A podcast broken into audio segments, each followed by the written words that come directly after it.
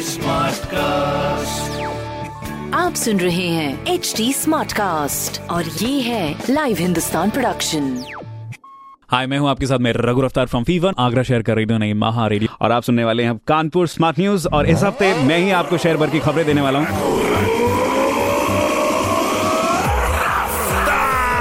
हाँ जी तो रफ्तार पकड़ते पहली खबर आपके लिए। एग्ज़ाम में चीटिंग का एक केस बहुत ही अनोखा है। डॉक्टर की परीक्षा देने पहुँचे एक स्टूडेंट ने ब्लूटूथ के ज़रिए चीटिंग करनी चाहिए थी, लेकिन वो पकड़ी गई। और इसी तरह से बाद में फिर पता लगाया तो 10 और स्टूडेंट्स थे जो ऐसी हरकत कर रहे थे। दूसरी खबर, प्रधानमंत्री रोज़गार सृजन कार्यक्रम के दो आवेदकों ने जिला उद्योग केंद्र में दो कर्मियों के खिलाफ इस पर शिकायत दर्ज कराई। आरोप है कि लोन आवेदन की स्वीकृति कराने के नाम पर कुल राशि का दो फ़ीसदी बतौर कमीशन मांगा गया।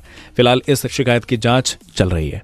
तो आप भी सतर्क रहें, आपके आसपास ऐसा होता है तो आप भी शिकायत कर सकते हैं। तीसरी खबर, अपने आगरा शहर में अवैध निर्माणों पर अंकुश लगाने के लिए आगरा विकास प्राधिकरण बोर्ड ने सख्त फैसला लिया है। इसके तहत टोरेंट पावर बिना किसी भी मैप के, अप्रूव हुए बिना कमर्शियल भवन को बिजली कनेक्शन नहीं देगा। तो इस बात का ख्याल रखें और ऐसी खबरों के लिए पढ़िए हिंदुस्तान अखबार। और कोई सवाल हो तो ज़रूर पूछेगा on Facebook Instagram and Twitter हमारा हैंडल है एट और ऐसी पॉडकास्ट सुनने के लिए log on to W W W dot H T smartcast dot com आप सुन रहे हैं एच डी स्मार्ट कास्ट और ये था live Hindustan production H smartcast